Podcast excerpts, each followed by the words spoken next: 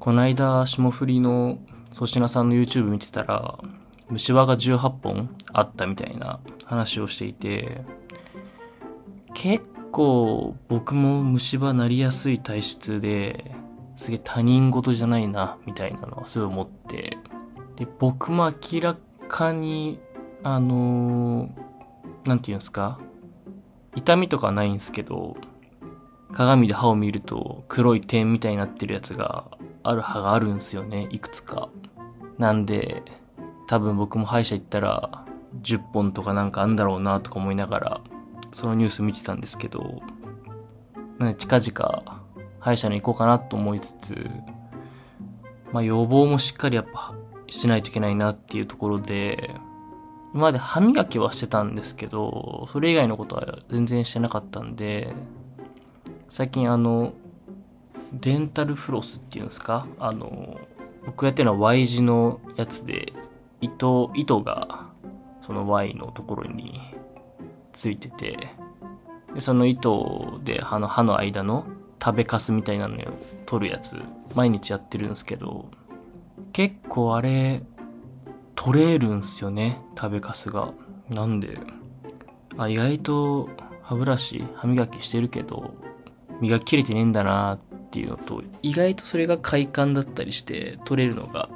最初はなんかすげえめんどくさいかなと思ってたんですけど、奥歯のね、ところとかから取れると、おー、みたいな感じで、結構癖になる感じもあって、最近習慣化できてきていて、やってるので、もし、やったことない人は、おすすめですね、結構。久しぶりにあの、おすすめの YouTube チャンネルの紹介をしたいなと思ってて、昔あの、ゼルダとか作ったゲームを作ってる桜井さんの YouTube チャンネルとかね、なんかそういったのを紹介したと思うんですけど、最近どういうの見てんだっていうところで、まず一つ目が、山田礼二のヤングサンデーっていうチャンネルをよく見てますね。このチャンネル、今登録者数14万人ぐらいなんですけど、まあ、漫画家の山田礼二さんっていう先生がいて、で、その人が、ま、漫画とか映画とか、あとま芸術系とか、ま、場合によってはなんかニュースとかも取り上げたりしながら、いろんな角度で、ま、切り込んでいくみたいなトークチャンネルみたいな感じなんですけど、結構なんか、僕は基本的に漫画とか映画とかの解説、話すっていうところはすごい好きで、ただその、ストーリーの解説をするのではなくて、その人の作者の年代からのま世代論であったりだとか、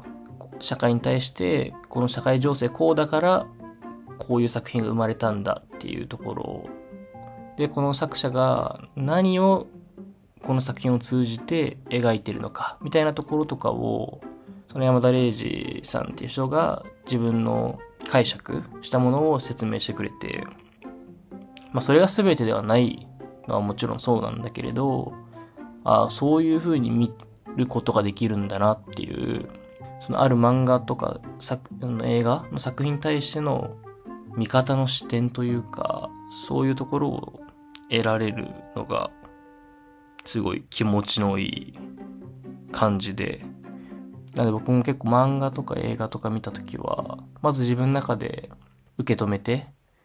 で、整理しながら、その後に山田礼二のヤングサンデー見たり、まあ、岡田敏夫さんの解説見たり、おまけの夜っていうチャンネルとかっていうのをバーっと見たりして整理するんですけど、その中の一つのチャンネルですね。これ結構面白いので、本当おすすめ。で、二つ目が、出版区っていうチャンネルで、登録者数が4.6万人のチャンネルなんですけど、なんかあの本屋とか、本自体が好きな人が出演していて、もう制作してる人もみんな大好きなんだなっていうのはそういう伝わるチャンネルで、ま、本にまつわるあのコンテンツを発信してるんですけど、特に個人的にすごい面白いなと思ってるのが、てかまあこれしか僕は見ないですけど、本つい本屋についてって1万円あげたら何を買うのっていう、まあ、コンテンツがあって、で、芸人とか俳優とか YouTuber とか経営者とか、そういった人たちに対して1万円を渡して、で、本屋に連れて行くと。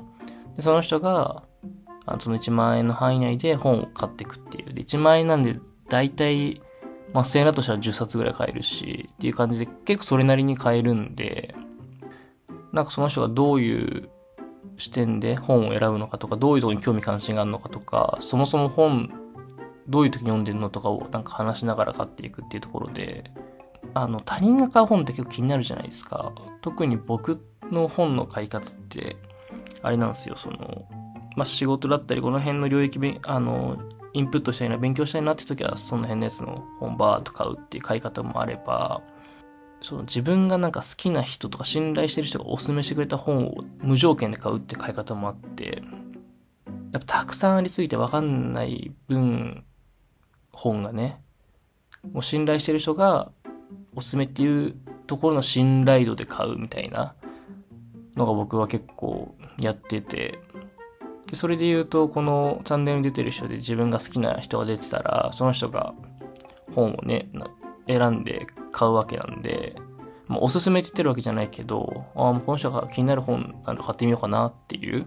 まあ、帯に近いのかな。まあでも、帯はちょっとあれか。依頼されて書いてる感があるんで、それもよ、それよりももっとなんか、